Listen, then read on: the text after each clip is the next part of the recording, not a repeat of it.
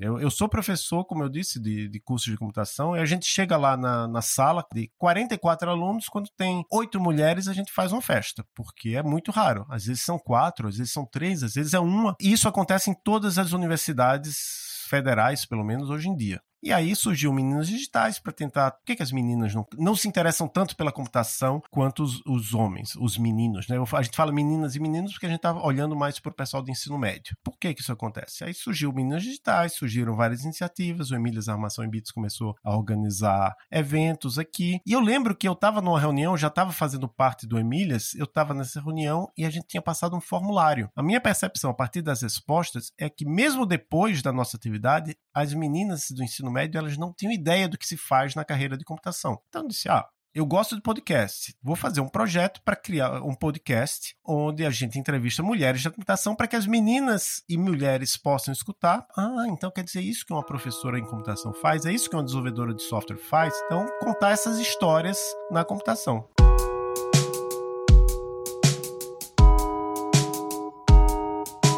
Esse é o Freecode Camp em português. Eu sou a da Carla e juntos vamos conhecer as histórias de desenvolvedores nesse mundão afora. A ideia é simples: compartilhar a vivência e experiência de profissionais da tecnologia. Cada um com sua jornada, todas elas aqui, para que possamos aprender, nos inspirar e aplicar esse conhecimento em nossa própria vida tech.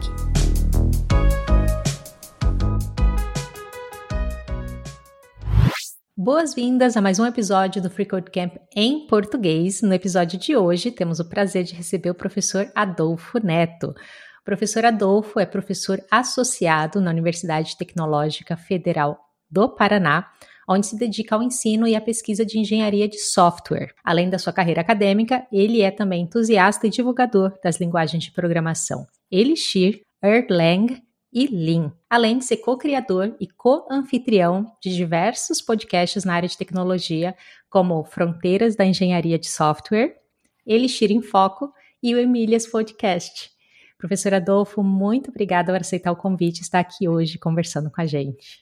Eu que agradeço o convite. Você tem um podcast muito interessante que até cumpre um pouco das, dos objetivos lá do Emílias Podcast. Porque um dos, objetivo do Emílias Podcast, quando a gente criou inicialmente, era contar histórias de mulheres na computação. E você já entrevistou várias mulheres aqui, contou a, a história delas, então fico muito grato em ter sido convidado. Ah, eu fico muito feliz, assim, é a primeira vez que o Emílias compartilhou um dos nossos episódios, eu fiquei assim, nossa, que legal, eu fiquei muito feliz, quero conhecer quem está por trás. E aí, hoje, tá entrevistando um dos co-anfitriões e co-criadores do Emílias é, é muito especial para mim, eu estou muito empolgada. Professor, eu gostaria de começar com uma pergunta que eu gosto de fazer assim no início, que é para você explicar um pouquinho o que você faz hoje em dia de uma forma simples, que pessoas que estão começando na área de programação possam entender. E eu sei que você trabalha como professor, mas se puder explicar um pouquinho da sua atuação, seria bem legal. Então, é, eu sou um professor universitário na como você disse aqui na UTFPR, como a gente chama, alguns chamam ainda de Cefet, porque antigamente o nome era Cefet Paraná. São dois cursos de graduação que a gente tem aqui, Engenharia de Computação e Sistemas de Informação, que são dois cursos da área de computação. E também a gente tem um mestrado, mestrado profissional em computação aplicada. Então eu leciono disciplinas nesses dois cursos aí e no mestrado. Que disciplinas? Ah, lógica para computação, é uma disciplina que geralmente é o pessoal do primeiro ano que faz. Métodos ágeis, é o pessoal mais no meio do curso. Introdução à programação funcional, essa aí é uma disciplina mais do mestrado. Metodologia de pesquisa, também no mestrado. Só que ser professor universitário numa universidade federal no Brasil não é só ensino, né? Até o pessoal brinca, né? Ah, você, você dá aula ou, você também trabalha, né? A verdade é que a gente dá aula e trabalha. E, que, o trabalho é a, é a pesquisa, é, são os podcasts que fazem parte da, da extensão da universidade. E tem uma série de outras coisas relacionadas à pesquisa. Então, por exemplo, essa semana eu tenho que revisar uns artigos, é, é ler o texto que alguém escreveu e dizer o que está bom, o que está ruim. Enfim, teve uma professora lá da UFMG que ela fez uma vez uma lista, assim, era uma lista interminável de, de das diversas tarefas que professores e professoras universitárias fazem E, e, é isso que a gente faz. Então, dar essa entrevista aqui também faz parte do meu trabalho, é uma atividade de extensão. Faz sentido. Eu acho até engraçado quando as pessoas falam assim: ah, você é, só ensina ou você também trabalha? Poxa, ensinar dá tanto trabalho. Especialmente conseguir traduzir conceitos muito complexos em algo simples que as pessoas consigam entender. Eu acho, acho incrível o trabalho dos professores. Eu estou muito interessada em saber um pouco mais sobre todo esse trabalho que você desenvolve. Mas eu acho que a gente pode começar a entrevista também dando uma olhada assim um pouquinho para trás, conhecendo um pouquinho mais sobre a sua história, sobre como tudo como tudo começou. Você sempre foi apaixonado por tecnologia desde piquitico? Como como que foi essa sua entrada no que hoje a gente entende por tecnologia? Eu, eu já estou numa idade que a minha memória de algumas coisas está meio vaga, né? Mas eu lembro eu lembro muito bem de. E, e, aquilo, o pessoal disse assim que às vezes a gente inventa as nossas próprias memórias, né? Então, tudo que eu, que eu disser aqui pode ser que alguém do meu passado escute, ó, oh, não foi bem assim. É, mas é, é, assim que está na minha memória. Então, eu lembro que eu, eu estudava no, num colégio lá em Maceió, eu sou de Maceió, apesar de estar morando em Curitiba, e eu fui na, na festinha de um colega de, de, de, turma. Era um colega que o pai era gerente do Banco do Brasil, naquela época que ser gerente do Banco do Brasil era um baita de um cargo. E era um, um gerente do Banco do Brasil que tinha sido gerente lá no Panamá, enfim. Era alguém com dinheiro e com, com muita bagagem assim internacional. E esse coleguinha, ele tinha um computador. Isso é muito tempo atrás, eu nem vou conseguir lembrar o ano, mas é década de 80. E aí eu pô, que legal, gostei muito de, disso aqui. E eu lembro que o meu irmão gostou mais ainda. O meu irmão estava nessa festa também, gostou muito desse computador, só que o aniversário mais próximo era o meu. Então a gente combinou que eu ia pedir o computador de meu para o meu aniversário. No fim das contas, o meu irmão que estava muito empolgado não, não ligou para o computador e eu me apaixonei. Eu comecei a programar naquele computador. Era um computador que você ligava na televisão. É, até tinha ninguém podia usar a televisão enquanto eu estava lá no computador. Um, eu lembro exatamente da marca do computador, era um Ringo R470, na época da lei de informática que proibia a importação. Esse esse coleguinha ele tinha um computador importado, mas quer dizer, pior que eu, agora eu nem lembro se o dele era importado ou se era um clone nacional, mas não importa. A questão é que a, gente, a maioria das pessoas tinham clones de computadores estrangeiros eu comprei um, um desses, gostei muito, comecei a programar em Basic, só que eu era muito jovem, então depois de um tempo, a, a vontade de programar e também as novidades, o que eu podia fazer, eu acho que eu até comprei um outro computador, depois de um tempo passou. Até quando chegou a hora de eu querer fazer um curso de graduação, eu queria fazer estatística. Mas não tinha lá em Maceió, então eu acabei fazendo ciência da computação. Aí foi aquilo, eu fiz ciência da computação, gostei bastante, fiz o mestrado, comecei a trabalhar como professor, depois de um tempo fui fazer o doutorado e continuo trabalhando como professor desde então, desde, desde 2008 que eu estou aqui na UTFPR. Essa opção por seguir para a área acadêmica foi algo que se apresentou naturalmente para você? Porque às vezes isso acontece, né? Ela se apresenta e a gente embarca. Às vezes a gente conta as nossas, as nossas histórias assim como se a gente tivesse pensado em tudo, mas não, foi a oportunidade ali que surgiu. Você pensou sobre isso e aí decidiu, não, eu vou para a área acadêmica por determinados interesses? Foi algo que se apresentou? Você ficou na dúvida? Vamos tentar lembrar disso. Eu sei que você falou que faz tempo, mas não faz tanto tempo assim. Talvez você uhum. lembre. É, eu lembro, eu lembro de, de, de, várias coisas relacionadas a isso. Então, por exemplo, essa questão da, da carreira acadêmica. Eu lembro que quando eu estava na graduação, tinha um professor, professor muito gente fina, professor Evandro de Barros Costa, que ofereceu lá uma bolsa de iniciação científica. Então, eu lembro que quando eu recebi a primeira bolsa, eu acho que chegou atrasada e eu me senti rico, né? Porque era muito dinheiro para mim como estudante de graduação. Mas é, o pessoal que na época tinha os colegas, havia uns colegas que trabalhavam fazendo estágio em empresa. Eu lembro até que a empresa que mais pagava na época lá em Maceió era, chamava Usina Cururipe. O pessoal trabalhava no CPD, no Centro de Processamento de Dados da usina Cururipe, só que com COBOL. Então tinha duas coisas que eu não gostava na carreira. As carreiras que se apresentavam na época para mim, fora da academia, era trabalhar numa coisa como usina Cururipe, com uma linguagem que eu detestava, COBOL, porque na época a gente já tinha Pascal, C, até C++ a gente viu. e a gente sabia que COBOL era uma linguagem altamente desatualizada. E tinha outro fator que o pessoal às vezes tinha que. O Cururipe é uma cidade no interior de Alagoas. Então eu morava em Maceió. O pessoal que trabalhava nessa usina Cururipe às vezes tinha que viajar para Cururipe. Tinha também o pessoal que tinha sua própria empresa e ficava viajando pelo interior. Eu nunca gostei de ficar viajando muito de carro, pelo menos não nas, nas estradas de Alagoas. Então, naturalmente, foi assim, coisas que eu gostava, iniciação científica, mas coisas que eu não gostava, viajar muito, acabou me levando para o mestrado. Mas como é que eu descobri também o, a existência do mestrado? É porque eu tinha professores que estavam ainda fazendo mestrado. Naquela época você podia ser professor sem ter sequer mestrado. Tinha professores, acho que esse professor Evandro de Barros Costa, acho que ele já tinha mestrado, mas tinha um professor Fábio Paraguaçu que estava fazendo mestrado. Eu lembro que até que eu ajudei ele a escrever uma parte do software para o mestrado dele. Hoje ele já, já tem doutorado, mas é, então, eram, eram vários fatores. É, a gente chegou aí para evento. Eu falo a gente assim, a turma, a turma de ciência da computação foi para um evento lá em Natal. Aí eu lembro que eu conheci lá o professor Valdemar Setzer, que eu também disse: pô, esse cara faz coisas muito interessantes. Muito tempo depois eu entrevistei ele várias vezes no, lá no meu canal no YouTube. E também, ah, e a gente foi uma vez para Recife, onde hoje existe o Sim Centro de Informática, que é um dos principais centros acadêmicos no, na computação no Brasil, mas na época era o Departamento de Informática e tinha um professor lá super, eu não sei qual a palavra certa, mas super, que aparece, aparecia muito, professor Silvio Meira. E tudo isso, né, pô, é legal essa coisa de fazer mestrado. E aí na época que eu terminei a graduação, eu submeti.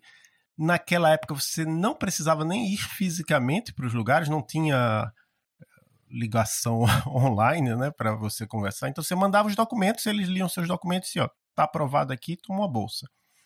É, em alguns, eu acho que eu submeti para quatro lugares: Unicamp, Federal do Rio Grande do Sul, é, Campina Grande e Recife.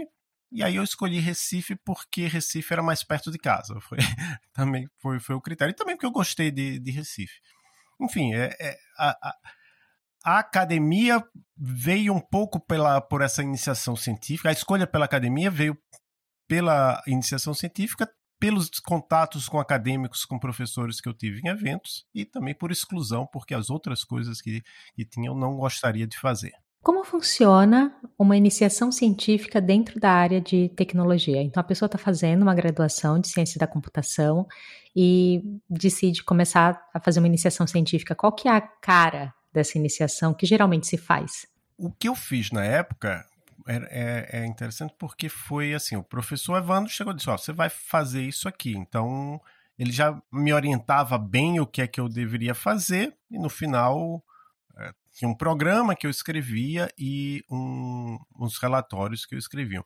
Hoje em dia, eu acho que os alunos têm um pouco mais de flexibilidade com, com relação a isso, mas não, não muito. Né? Geralmente, é, é, esse é, um, é um, uma coisa até que o pessoal que trabalha, por exemplo, ou que trabalha, que estuda em em universidades particulares às vezes se ressente, né? As pessoas às vezes querem fazer o nosso mestrado, por exemplo, ah, mas eu fiz uma graduação numa universidade particular, eu estava trabalhando, eu não fiz iniciação científica. Porque geralmente tem muito mais oportunidade para fazer iniciação científica se você está numa universidade pública. Porque tem os editais de bolsa e tem os professores com doutorado fazendo pesquisa que querem orientar alunos. Geralmente não tem muita liberdade, mas por exemplo, eu gosto de dar liberdade para quando eu consigo algum aluno em iniciação científica, faz tempo que eu não, não tenho, gosto de dar liberdade. Ah, aqui, ó, tem essas opções aqui, escolha para que lado que você vai e aí você você faz a, a, sua iniciação científica. Aí você faz uma pequena pesquisa. sentido é, é pesquisa científica, você usa o método científico, mas geralmente, a não ser que seja um estudante que tenha muita sorte ou seja muito excepcional, um ou uma estudante, você vai fazer uma, uma pesquisa que, no máximo, você vai conseguir publicar num evento de iniciação científica. Já teve casos, por exemplo, eu lembro que tem uma professora brasileira que trabalha lá na Universidade de Vanderbilt, é Suzana Herculano Rosel, e eu lembro que uma vez ela disse: Olha, eu publiquei um artigo nessa revista aqui super importante e a autora era uma aluna de iniciação científica. É, deu, deu sorte, dizer, além de encontrar uma pessoa competente, deu sorte de, ser, de ela conseguir achar um resultado tão importante que resultou numa publicação fantástica. Mas normalmente isso não é necessário, né?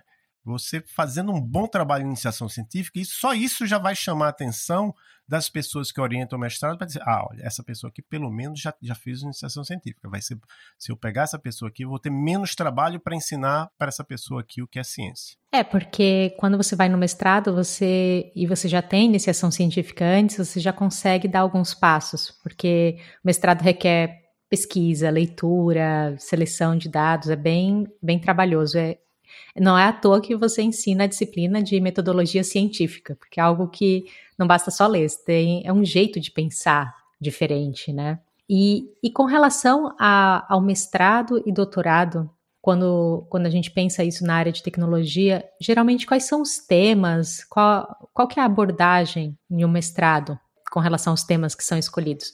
Eu estou fazendo essa pergunta porque Algumas pessoas elas vêm da área acadêmica e podem já estar familiarizadas com isso, mas outras não. Então acho que pode ser bem bacana ouvir sobre isso. Eu gosto muito de um autor que se chama Gilson Volpato. Ele no, no passado ele estava no Twitter, agora ele está mais no LinkedIn e ele escreveu vários livros em português. Eu acho que ele é o melhor autor em português sobre metodologia de pesquisa. Apesar dele não ser da área de computação, eu gosto muito dos trabalhos dele. Ele já está aposentado como professor, ele era professor da Unesp, mas ele trabalhava com peixes, etc., essas coisas de biologia. E, e, ele, e ele dá a definição lá do que é ciência, dos tipos de ciência. No caso da computação, a gente tem um problema que a gente é muito próximo, apesar de às vezes tem curso de ciência da computação, mas muita coisa que é feita na computação, na verdade, é engenharia, no sentido de a gente constrói uma coisa, tá lá, ah, você estava agora mesmo assistindo uma palestra do pessoal lá do, de, de, uma, de uma profissional que trabalha lá no WhatsApp. Então, o pessoal que, que fez o WhatsApp não é cientista. Eles fizeram um software fantástico, né? Que é usado por milhões, bilhões de pessoas, talvez. Não sei quantidade.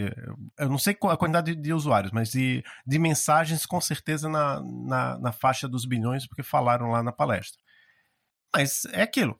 Tá lá, tem um código funcionando, provavelmente tem documentação, mas não é ciência. Ciência seria você, por exemplo, é, por exemplo, você pode fazer ciência no, no caso do, do WhatsApp, tem gente fazendo, inclusive essa palestra era relacionada a isso. É como é que eu identifico bugs no código do, do WhatsApp da forma mais eficiente possível, de uma forma que não afete, não vaze os dados das pessoas. A gente está lá com nossos dados. Hoje mesmo, né? É, meu pai me ligou diz, dizendo: olha, alguém colocou aqui sua foto com um número diferente e está querendo pedir dinheiro, né?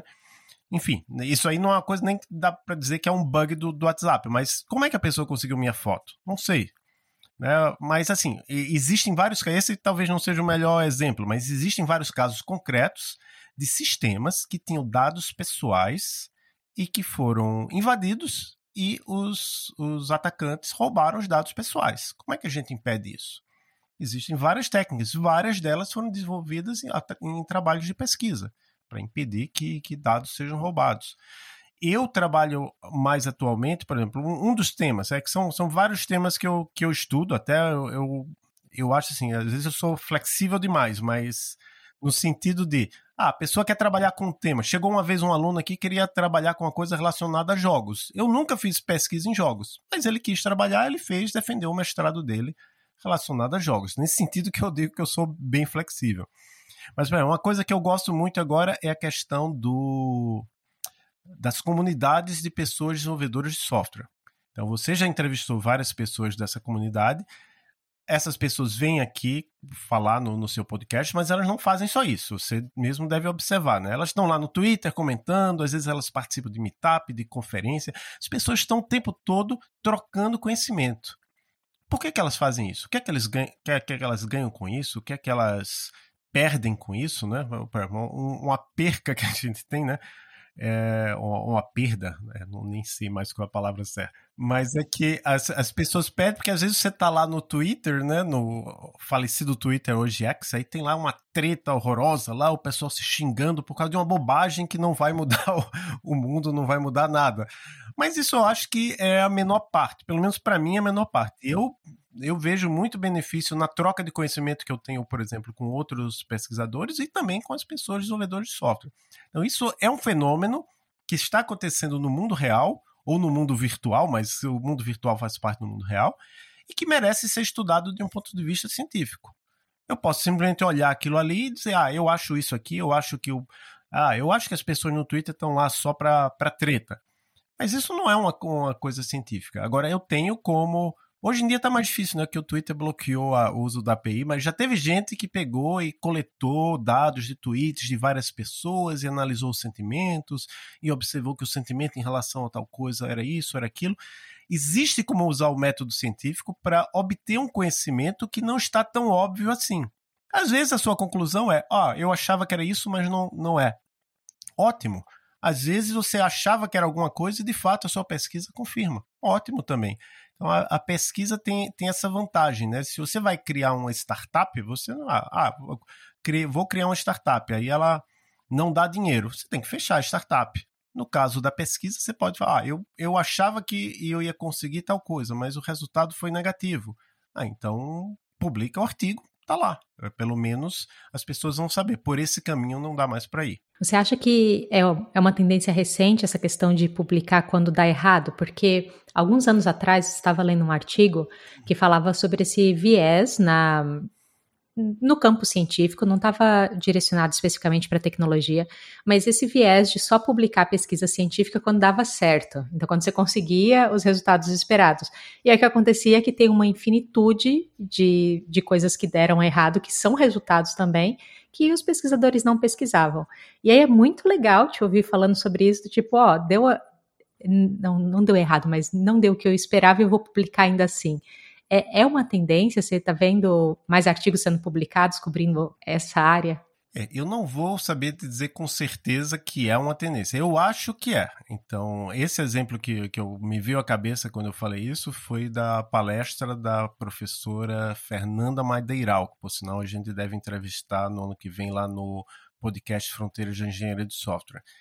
Porque é, é nessa palestra que ela deu lá no canal do Centro de Informática da UFPE, foi justamente ela falando: olha, eu tinha esse artigo aqui, a gente desenvolveu esse software, o software não deu os resultados que a gente esperava. Ele, ela disse assim: olha, ela falou uma coisa mais ou menos assim, vou refrasear o que ela falou. O meu objetivo como pesquisadora, ela falando, era é ajudar os desenvolvedores, mas essa ferramenta aqui não ajuda. Por que, que eu vou publicar isso? mas ela disse que ela foi convencida, ou ela se convenceu de que valia a pena publicar, e ela acabou tendo uma. Depois de submeter para vários. Vários, como é que a gente chama em journals, periódicos e conferências, depois de apanhar muito o artigo, ela acabou conseguindo publicar. Então, é, e não era um resultado fantástico. Então eu acho que pelo menos alguns lugares aceito. É verdade que tem gente que, ah, vai, esse resultado negativo aqui, não quero nem saber, vou tentar outra coisa. Ou às vezes não é nem porque a pessoa quer esconder um resultado negativo, às vezes é que ela pensa, peraí, eu não consegui um resultado tão positivo assim, vai ser difícil convencer os revisores de que vale a pena publicar. Por que eu vou gastar um, dois anos insistindo nesse artigo? Ah, já tem outro artigo aqui que eu posso posso investir meu esforço, vou passar para o outro pode ser que seja essa razão, mas de fato é, é documentado isso aí que há um viés para serem publicados principalmente artigos com resultados positivos, mas eu acho, eu como cientista, eu acho que os negativos também deveriam ser publicados. Faz muito sentido isso que você falou sobre os revisores também, porque a pesquisa científica é todo um ecossistema. Então, tem os pesquisadores, tem as revistas, os journals que tem que publicar. No final, no final do dia, no final do ano, artigos têm que ser publicados também. Então, precisa ter uma mudança de mentalidade, não só dos pesquisadores. E eu concordo contigo, eu acho que não é um desejo de esconder dados, é realmente um viés de, ah, não deu certo, então esse aqui, esses dados não, não são úteis, eu vou procurar alguma coisa que é útil. E aí é legal observar esse aprendizado. Acho que a comunidade científica está sempre aprendendo, eh, continuamente, né? E nos próximos anos vamos ver se essa tendência de publicar o que do que era inesperado vai aparecer ou não, vai se estabelecer. É, sobre isso tem um, uma tendência também que vem. Geralmente isso é mais relevante nas áreas médicas, né? que é a questão do registro de, de certos tipos de estudo. Eu acho que eu estou pensando, nas áreas médicas eu ouço muito falar de ensaio clínico randomizado. Então, se você quer publicar, eu acho que tem journals, né, esses importantes. Ah, você quer publicar, por exemplo, na Nature, sei lá, no British Medical Journal, um ensaio clínico randomizado, que é aquele que você tem que dividir em grupos, e para um grupo você. Vou, vamos pensar no caso, vamos dizer que eu desenvolvi uma nova droga e eu quero saber. Um novo medicamento, né? Droga, a gente tem outro significado. Um novo medicamento e eu quero saber se ele funciona. Ah, então o que é que eu vou fazer? Para metade eu vou dar o medicamento, para outra metade eu não vou dar, vou dar um placebo. É uma pílula que parece com medicamento, mas não tem nada lá, tem açúcar. E aí eu comparo para ver se realmente as pessoas que, que tomaram o medicamento melhoraram mais da doença do que as pessoas que tomaram açúcar. Então, isso, simplificando ao máximo, é um ensaio clínico randomizado. O que é que acontecia antigamente? Ah, por exemplo, a indústria chegava lá e contratava, contratava, não, sei se é bem o termo exato, mas conversava com 10 pesquisadores, um, cada um uma parte diferente do mundo. E dizia, ó, façam aí um ensaio clínico randomizado, eu pago. Aí os, os, os 10 faziam e depois cinco davam positivo, cinco davam negativo. Aí ele diz: ó, ó, vocês cinco aí do negativo, não quero saber, esconde esse artigo aí. Vocês cinco do positivo, vamos publicar. Só que hoje em dia, para você publicar, você precisa registrar, dizer: olha, olha, eu estou fazendo um ensaio clínico randomizado. Então, se esse tipo de situação acontecer, alguém vai olhar: olha, essa, essa indústria aqui pagou esses 10 estudos aqui, e, e só cinco foram publicados. Por quê? O que foi que aconteceu com os outros cinco?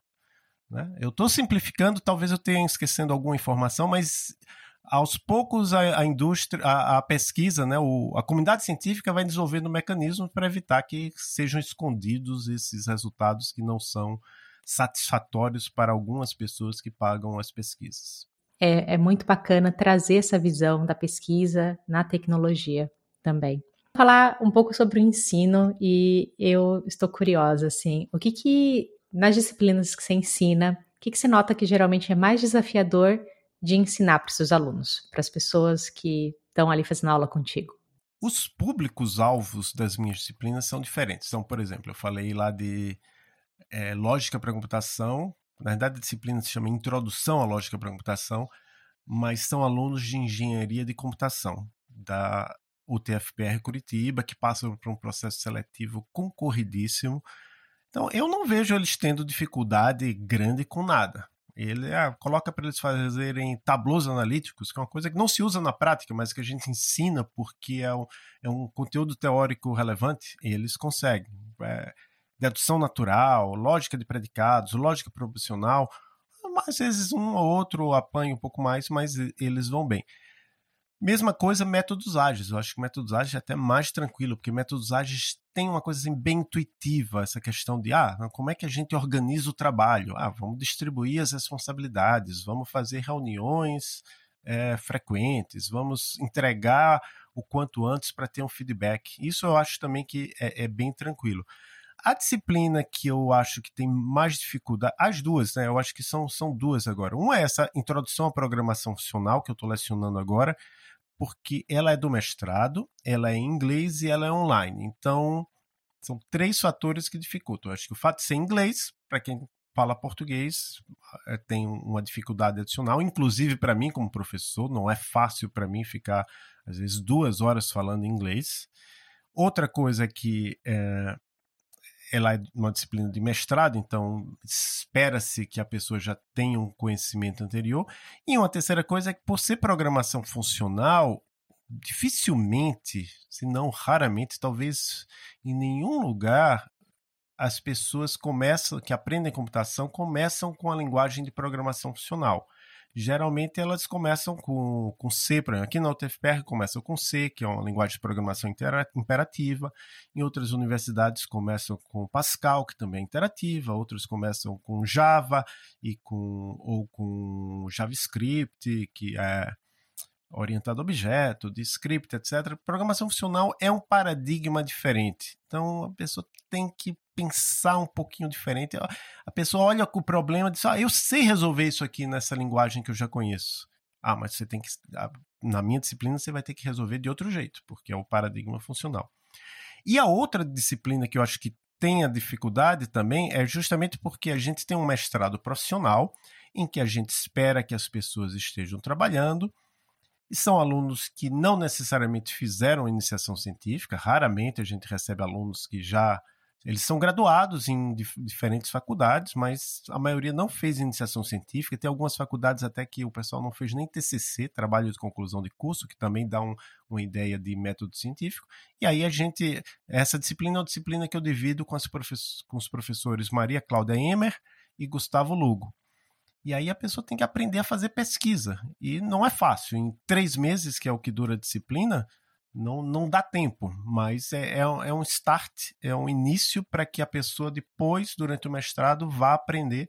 E muitos deles chegam no final e conseguem fazer é, um bom trabalho de mestrado. Alguns até teve um trabalho nosso, assim, nosso eu falo do nosso mestrado, foi premiado, ganhou o prêmio da, de melhor dissertação de mestrado profissional da UTFPR, de toda a UTFPR. A UTFPR eu estou em, Curitiba, a gente tem mais 12 campos são 12 unidades e esse trabalho do Jordan ganhou o prêmio. Enfim, a gente, nem sempre a gente consegue. Às vezes a gente é, tenta e, quer dizer, é, claro, é uma via de mão dupla, né? Às vezes o aluno desiste, não, não quer saber mais de metodologia de pesquisa, de mestrado, depois que, que aprende, que vê o que realmente é, o trabalho que dá, porque dá muito trabalho fazer pesquisa. Você não pode simplesmente, ah, vou ler aqui três artigos e tá bom. Não.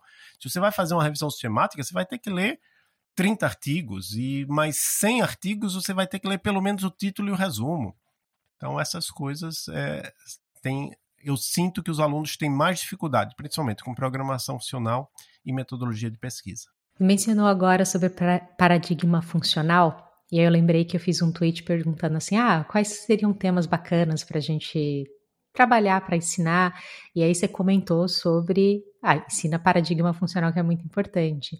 E aí eu queria saber se você podia dar uma pincelada um pouco sobre o que, que é um paradigma funcional para quem está ouvindo aqui que não está familiarizado. O paradigma funcional ele começou com a linguagem de programação chamada Lisp. É, na verdade dá até para falar antes, antes, até antes da existência dos computadores físicos, né, existia a ideia de computação e foi criado por Alonso Church, que foi não sei se ele foi orientador, mas ele orientou de alguma forma o Alan Turing, né, o famoso Alan Turing daquele filme O Jogo da Imitação. O Alan Turing ele trabalhou sob a supervisão do Alonso Church, e esse Alonso Church inventou uma coisa chamada lambda cálculo, que é um modelo de computação. Então, o, a linguagem Lisp, eu acho que tem uma inspiração no lambda cálculo, que tem uh, que é uma, talvez a primeira linguagem de programação funcional, mas existem outras. Hoje, se Hoje em dia, se alguém for falar de linguagem de programação funcional, provavelmente vai lembrar de Haskell. Aí, qual é a diferença de uma, um programa escrito numa, numa linguagem de programação funcional, como Haskell, é, como Elixir, que é uma linguagem que eu gosto muito, como Lin, que é outra linguagem que eu estou conhecendo mais agora e também gosto muito, para uma linguagem que não é, por exemplo, a maioria, talvez muitas das pessoas nos escutem, ah, já conhece C, C++, Java, Python é que essas outras linguagens elas trabalham muito com o conceito de estado. E aí você tem um estado, você pensa assim num, no armazenamento que a gente chama memória, e você vai mudando. Ah, aqui tem um 5, agora no lugar onde está esse 5 eu vou colocar o 6. Ah, agora no lugar onde está esse 6 eu vou colocar o 7. E você vai mudando o estado. As linguagens de programação funcional, elas tentam ao máximo lidar com o trabalho com, com a unidade chamada função, que é basicamente a função matemática que a gente aprende na matemática, que é simplesmente o seguinte, ó, você tem uma entrada, ele dá uma saída. Ele não mexe nada num estado que está em algum lugar. Então, tudo que você faz na função tem que ser dependente do que você recebeu como entrada. Enquanto que, por exemplo, a, a, uma das primeiras linguagens, na verdade, eu acho, foi a primeira linguagem de programação, não, foi a segunda, a segunda. A primeira linguagem de programação que eu aprendi foi Basic, a segunda foi Pascal. Em Pascal tinha função, mas a função não era, não era uma função matemática, era uma função que mexia com o estado do, do computador, que mexia com o espaço na memória lá e podia colocar alguma coisa lá. E na programação funcional você evita ao máximo isso. Como, como é que dá para fazer isso? Aí eu levaria muito tempo para explicar. Ah, olha, certas coisas que você faria desse jeito aqui em Python, em, em LX, em Haskell, você vai ter que fazer desse outro jeito. Ah, você não vai poder usar, por exemplo, for, for o for loop, que é muito usado em linguagem C, Java mesmo, não tem em LX. Tem um, um for lá, mas que não é a mesma coisa. Então, você, ah, então como é que você faz? Ah, você vai usar um map, um reduce, que são padrões de funções que, que fazem um, o equivalente mais ou menos à repetição. Ah, e como é que você lida com recursividade? Então, em linguagens que não são do paradigma funcional, você meio que evita, meio que foge da recursividade. Você até aprende, olha, tá vendo essa recursividade aqui? Ó, você pode fazer com recursividade, mas é melhor você não fizer com recursividade. Faça de outro jeito aqui, use um do while, um while. Em programação funcional, você diz, não, olha, eu quero fazer com recursividade, eu quero fazer de um jeito que é a função chama a si própria, e tudo bem, as linguagens de programação funcional geralmente estão é, preparadas para lidar bem com recursividade. Ah, e como é que você lida com os dados? Porque os dados, diferentemente das nas outras linguagens, os dados são mutáveis. Você tem um, um dado lá e você diz, olha, na posição 5 aqui desse vetor, eu quero colocar um novo valor. Você não consegue fazer isso numa lista, numa linguagem de programação funcional. Se você fizer isso, você na verdade vai ter duas listas, uma com novo valor e outra com valor velho. Aí como é, vai estourar a memória? Não, não estoura porque existem técnicas para isso. Enfim, tem uma série de conceitos que, que a gente vai aprendendo aos poucos, né? O que eu diria assim, é perfeitamente possível que a pessoa, ah, não sei programar nada, quero começar a programar numa linguagem de programação funcional. Tudo bem, dá para fazer isso. Aí você vai ter Assim, o problema que geralmente os meus alunos têm é que eles aprenderam com outra linguagem, eles têm que meio que desaprender para aprender na programação funcional. Se eles começarem por uma linguagem de programação funcional, provavelmente eles vão ter que desaprender quando forem fazer a coisa numa linguagem orientada a objeto, por exemplo. Nessa sua explicação, você citou o Elixir, e eu sei que você gosta muito, pelo menos nesse momento está muito forte no seu radar o Elixir, o Erlang e o Lean, certo? Certo. Qual desses três veio primeiro na sequência de interesses? O que, o que te despertou a atenção para essas linguagens? Eu vou contextualizar um pouco mais. Então, eu já falei aí que eu, ah, eu comecei com Basic, depois eu vi, eu vi várias linguagens na faculdade, Lisp, C. Aí depois, quando estava no mestrado, eu conheci Java. E por muito tempo eu fiz muitas coisas em Java. O meu doutorado, eu fiz o código do meu doutorado em Java. Em algum momento eu descobri uma linguagem chamada Clojure, Clojure é uma versão de Lisp que roda na máquina virtual de Java, entre outras empresas, ou talvez a empresa que seja o caso principal de uso da linguagem Clojure é a brasileira Nubank, né? E essa a, até um fato curioso é que em 2014 eu estava muito interessado nessa linguagem Clojure e eu estava lá nos Estados Unidos e eu, e eu conheci a sede da empresa de um dos fundadores, do, do, do, criador, né? Na, é, na verdade, Clojure tem um criador, né? Eu conheci a sede da empresa, eu ia a meetups lá. Ele não estava lá porque ele morava em outra cidade, mas. E aí eu participei de um evento que era em outra cidade, mas é, era organizado por essa empresa.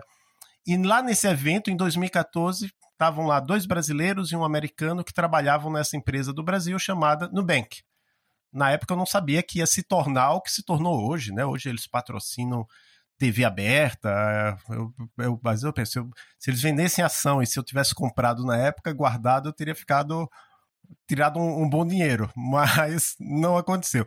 Mas o, o, o a, a, minha questão é essa. Eu, como professor, eu não tenho, eu não tenho que saber nada muito aprofundado, não tenho nem como saber. Então, o Clojure eu me interessei porque eu achei interessante. Ah, é uma linguagem inspirada no Lisp, que eu já conhecia, que roda na máquina, virtual de Java, que eu já conhecia. Ah, achei legal.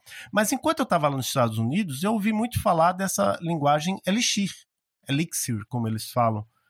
E algum tempo, em algum momento que eu não sei qual foi, eu disse: Ah, o criador é um brasileiro ah, legal, vou, é, vou, me, vou me interessar mais por essa linguagem, conhecer mais essa linguagem.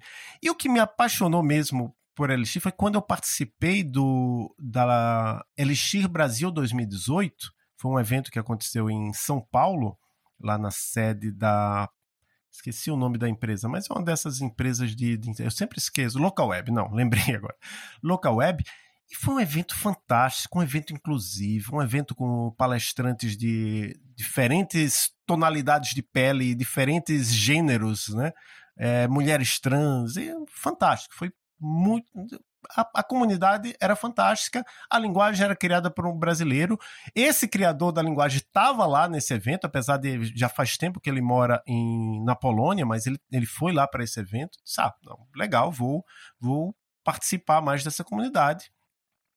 E aí eu, eu acabei, é interessante porque eu acabei me tornando uma pessoa relevante nessa, nessa área, porque eu sou um professor que fala português, mas também fala inglês. Então, já participei de podcasts em inglês sobre, sobre LX, já participei de conferências, já ministrei palestra em, em conferência internacional de LX. Ok, é, essa é a minha história com LX até agora. Aí, por exemplo, ah, se alguém falar, ah, você conseguiria trabalhar como engenheiro de software sênior numa empresa com LX? Não, eu não tenho esse conhecimento. Eu tenho um conhecimento mais de comunidade, do, de introduzir, de trazer as pessoas para a comunidade de LX, mas eu não tenho um conhecimento de prática de LX.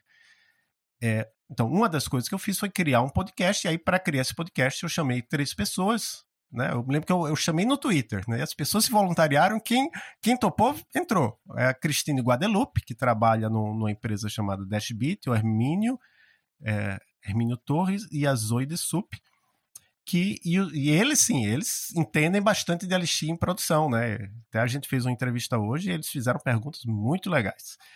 Enfim, essa é a minha história com LX.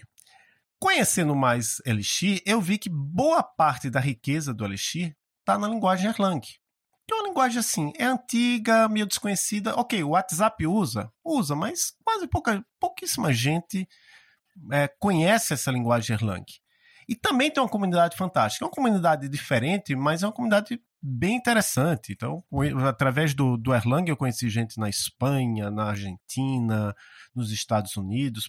Gente muito fina mesmo, apesar de ser uma comunidade pequena, menor, me parece, aparentemente, né? É meio difícil a gente saber qual é o tamanho de uma comunidade sem fazer um, uma pesquisa, mas aparentemente é menor, tem menos gente trabalhando com, com Elixir do, com Erlang do que com Elixir, mas também é um pessoal muito muito legal. Eu disse, ah, tô agora na, nas duas, né? Eu faço parte do grupo de trabalho de educação da Erlang Ecosystem Foundation, fundação do ecossistema de Erlang, que o ecossistema de Erlang inclui Erlang, Elixir e outras linguagens.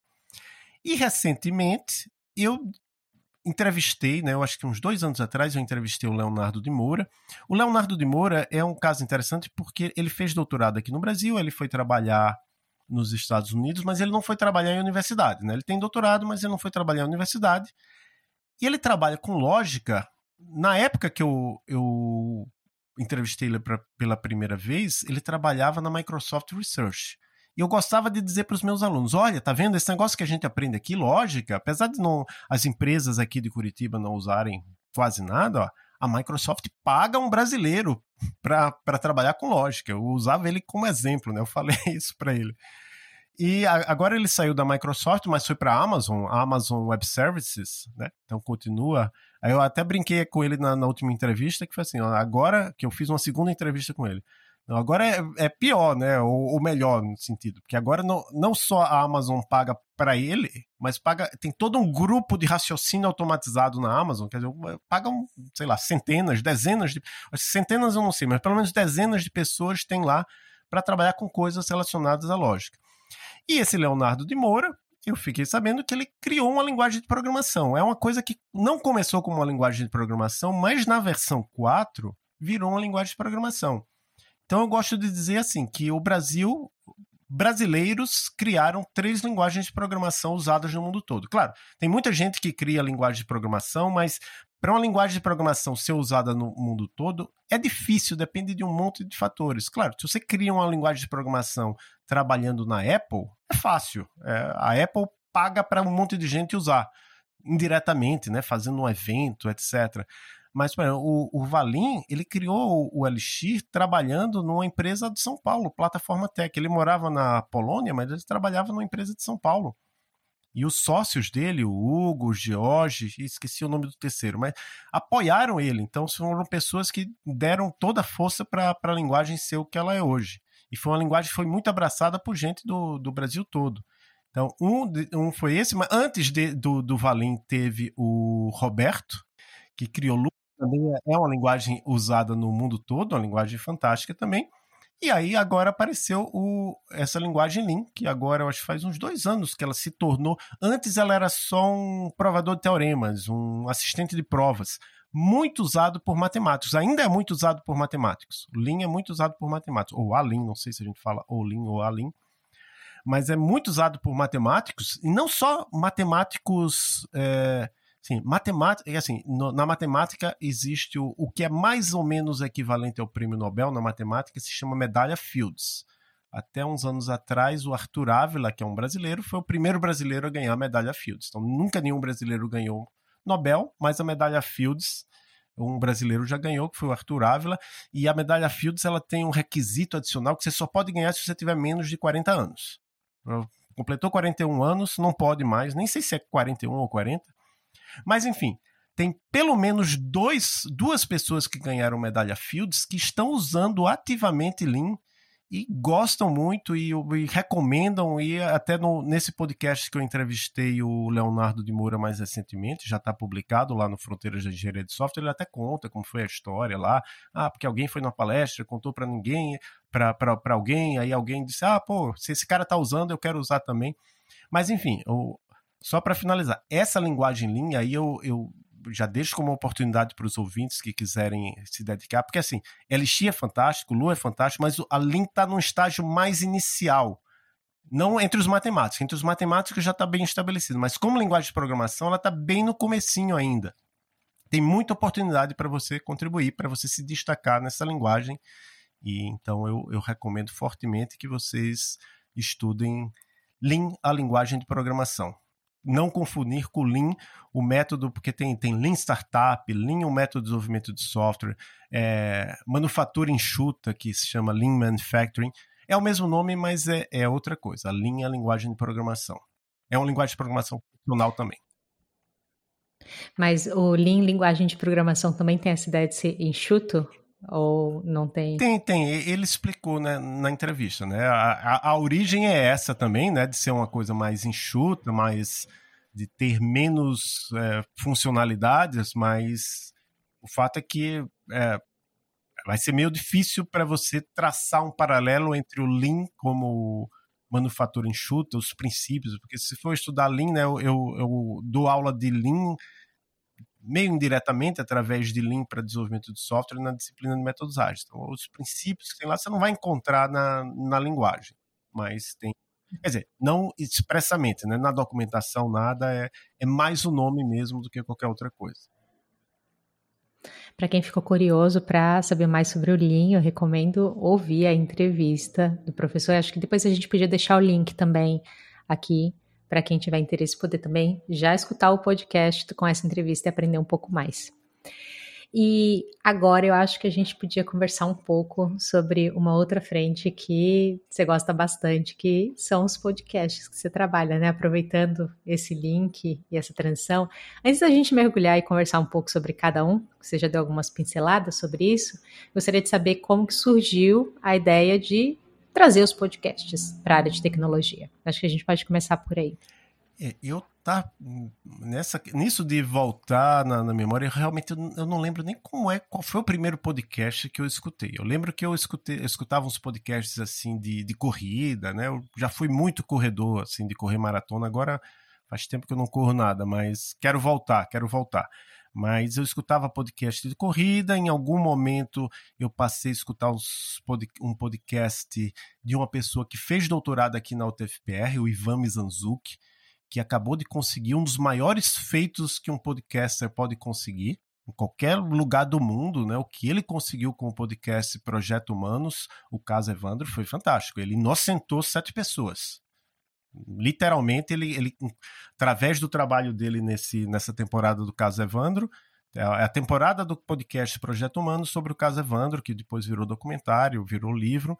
Ele entregaram para ele uma fita que basicamente inocentava sete pessoas que tinham sido condenadas e em segunda instância. Era um negócio terrível assim e é, não vou contar mais sobre. Mas enfim o, o, Mizanzuki ele começou a fazer o podcast é, Anticast enquanto ele era aluno aqui da UTFPR, mas sem ter nenhuma relação. Foi no tempo livre mesmo dele, né? E hoje é interessante que hoje ele se apresenta como jornalista, né? Apesar dele não, eu acho que a formação dele é em design, ele fez o doutorado dele aqui no nosso. A gente tem um programa de, de doutorado aqui muito interessante que se chama PPGTE Programa de Pós-Graduação em Tecnologia e Sociedade.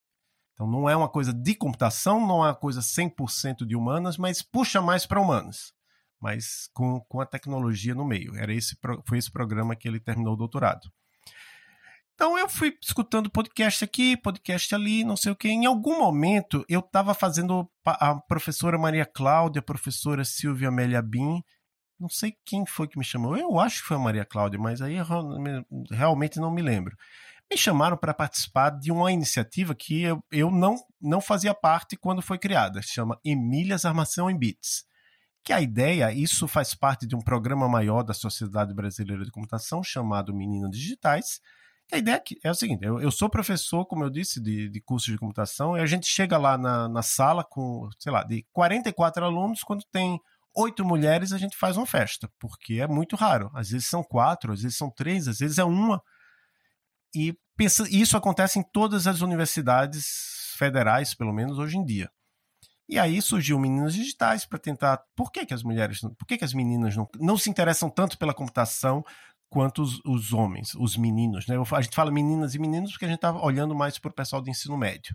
Por que, que isso acontece? Aí surgiu Meninas Digitais, surgiram várias iniciativas, o Emílias Armação em Bits começou a organizar eventos aqui. Em algum momento eu estava participando disso e a gente tinha mais essa vertente de eventos, de chegar, fazer oficinas nas escolas, de chegar, levar um joguinho lá com mulheres na tecnologia, um quebra-cabeças, alguma coisa, e, e, e mostrar para as mulheres, ó, oh, a computação é assim, assado. E eu lembro que eu estava numa reunião, já estava fazendo parte do Emílias, eu estava nessa reunião e a gente tinha passado um formulário. E assim, pela. Eu realmente não vou lembrar exatamente dos dados, mas a minha percepção, a partir do, do, da resposta, a gente passava o formulário antes e depois. A minha percepção a partir das respostas é que mesmo depois da nossa atividade, as meninas do ensino médio elas não tinham ideia do que se faz na carreira de computação. Então eu disse: "Ah, eu gosto de podcast. Tá, ah, tinha um edital também lá de, de apoio.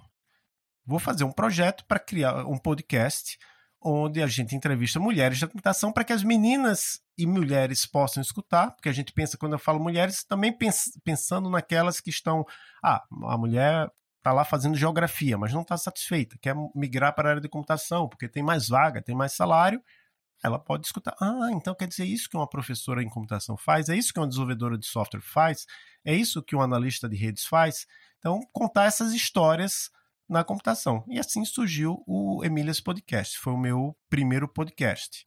Acho que é, é, recapitulando, o meu interesse por podcast surgiu porque eu fui descobrindo assim, gostei de vários podcasts e em algum momento eu decidi criar um e aí eu me interessei mais ainda. Por que Emílias? É, Emília é aquela personagem de Monteiro Lobato mesmo. A inspiração é a personagem lá de Monteiro Lobato, porque ela é arteira, etc. Aí e eu acho que foi o professor Merck que complementou com isso aí. O professor Merck é um professor, já está aposentado, mas também tem um papel histórico aqui na, na computação no, no Paraná. Ele, ah, Emílias, ah, o que é que Emílias faz? Ah, ela faz arte, armação em bits. Faz quantos anos que o Emílias está rodando? Do, 2019, então está completando quatro anos agora. Foi finalzinho, foi outubro, não, já completou quatro anos. Foi em outubro de 2019 que surgiu. E eu ouvi alguns episódios mais recentes e não é sempre você que está entrevistando, né? Na verdade, você tem outras pessoas, eh, dá para ouvir pela voz que parece ser pessoas bem novinhas às vezes entrevistando também. Como, como que funciona? Como que é a organização assim do podcast? O Emílias Podcast Mulheres da Computação é uma vertente, a gente chama, do programa de extensão Emílias Armação em Bits, que, entre outras coisas, organiza eventos. Todo ano a gente organiza o Ada Lovelace Day, que é agora em outubro, né? Foi agora em outubro, e o Dia Internacional da Mulher, que é em março. Às vezes a gente organiza algum outro evento, a gente organizou esse, esse ano um evento de mulheres na ciência, na verdade, fez parte da organização com outros grupos, e tem as oficinas nas escolas. São principalmente meninas, como voluntárias, como bolsistas. No momento, até elas ficam brincando, porque tem um, um menino, um aluno, né? Mas é, o, todas as outras são mulheres no caso do, do Emílias Podcast, tem uma bolsista, que é a Natália Chaves, e aí ela tá, ela tá fazendo uma série chamada Conheço Emílias, onde a gente entrevista o, todas essas vertentes aí. Então tem o time de eventos, o time de projeto, não, o time de pesquisa, o time do podcast, e, e aí eu acho que esse, alguns desses episódios que você viu aí são os episódios tocados pela Natália. E também acontece, por exemplo, é de, alguns episódios sou eu e a Maria Cláudia, outro sou eu e a, eu vou gravar um amanhã que vai ser eu e a Júlia, que é um, um aluna também. Enfim, a gente eu, eu já falei até algumas vezes que ah, o meu sonho é dizer, ah, não, não vou precisar mais entrevistar, mas não chegou esse momento e eu nem sei se talvez eu, eu queira assim, não precisar mais entrevistar, porque às vezes eu acho que um, uma parte importante de eu estar lá como homem é mostrar assim, olha, homens estão, estão lá também para escutar as mulheres, não é só ah, porque senão vão pensar, ah, então tem um monte de mulher sozinha falando, aí o homem vai chegar, ah, não quero ouvir, porque é só mulher. Não, porque elas estão conversando somente sobre eh, mulheres eh, e suas dificuldades na computação. Não, não é esse o objetivo do podcast. O objetivo do podcast, apesar de que é inescapável falar das dificuldades que as mulheres têm na computação, e geralmente são coisas, as, geralmente não, mas às vezes são coisas bem chocantes, coisas que nunca aconteceram comigo, que aconteceram com, com diferentes mulheres, né, de, de, dos preconceitos que, que elas sofrem. É, mas assim, eu tô lá para dizer, olha, eu tô aqui como homem e essa mulher tem coisa que vale, a pena escutar. Então, recentemente a gente entrevistou a Juliana Saraiva, professora lá da Federal da Paraíba, e ela é uma autoridade em LGPD engenharia de software. Então, eu sou da engenharia de software, só tenho a aprender com ela. E isso é um, um exemplo, tem vários outros exemplos. Ah, uma aluna nossa, que foi aluna nossa na graduação, olha que, que interessante, ela foi aluna nossa na graduação, fez o nosso mestrado, ao mesmo tempo que ela estava fazendo a nossa graduação, ela estava fazendo direito. Então, se tornou bacharel em direito, advogada, né? Passou no OEB, fez o nosso mestrado em computação aplicada, foi fazer doutorado em direito.